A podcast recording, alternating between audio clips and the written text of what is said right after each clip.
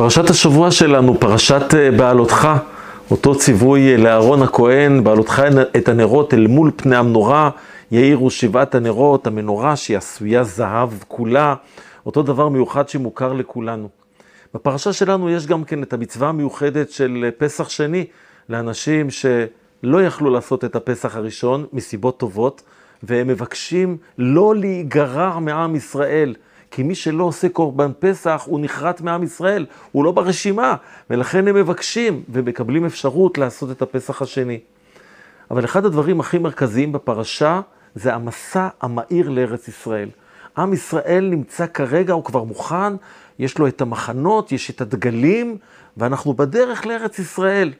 אנחנו נראה בפרשה הבאה שישנה תאונה בדרך והכל נתקע, לצערנו הרב, למשך 40 שנה, אבל בפרשה שלנו זה על פי השם יחנו ועל פי השם יישאו, ויש את החצוצרות.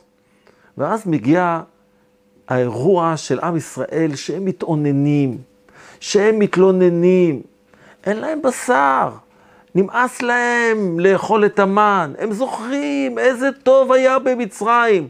הם שכחו כבר את המלקות, הם שכחו את השעבוד, הם שכחו את המוות של העבדים. הם רק זכרו את הקישואים ואת הדברים הטובים שהם אכלו שם, והם מתגעגעים לזה. משה רבנו בשעה הזאת בא לפני הקדוש ברוך הוא ואומר לו, אנוכי הריתי את העם הזה, אני ילדתי אותם, שאתה אומר לי, שאהו כאשר יישא האומן את היונק, אני יכול להעניק אותם? אין לי מאיפה להעניק אותם. ואז באה תשובה מאוד מעניינת של הקדוש ברוך הוא. התשובה היא, קח לך שבעים איש מזקני ישראל, אשר ידעת כי הם זקני העם ושוטריו. רגע, הם ביקשו זקנים? הם ביקשו אוכל. אומר הקדוש ברוך הוא, גם אוכל הם יקבלו. אבל מה שבאמת חסר להם, זה עולם הרוח שלהם. והדבר הזה הזכיר לי, כשהייתי צעיר, דיברתי כמה פעמים עם ההורים שלי על התקופה שהם עלו לארץ.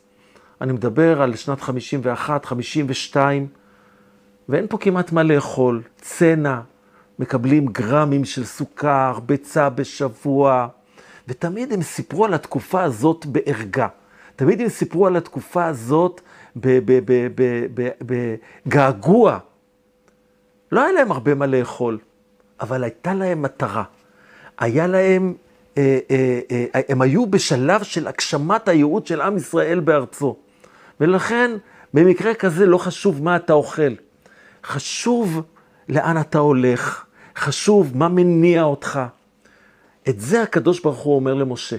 הם צריכים שבעים זקנים שלמדו אותם תורה, שיטפו להם את הדרך, שיכניסו להם את עולם הערכים שלהם. אני אתן להם בשר, בשר זה דבר שיוצא מהאף, זה לא באמת דבר שמספק את הנפש. וזה רעיון מאוד מאוד חשוב שצריך לקחת מהפרשה שלנו, לעצמנו, לילדים שלנו. הרדיפה אחרי החומריות לא באמת מספקת את האדם. הוא צריך את אותם שבעים זקנים, אשר ידעת כי הם זקני העם ושוטריו. וגם על זה צריך לדבר, אבל זה בהזדמנות אחרת. שבת שלום.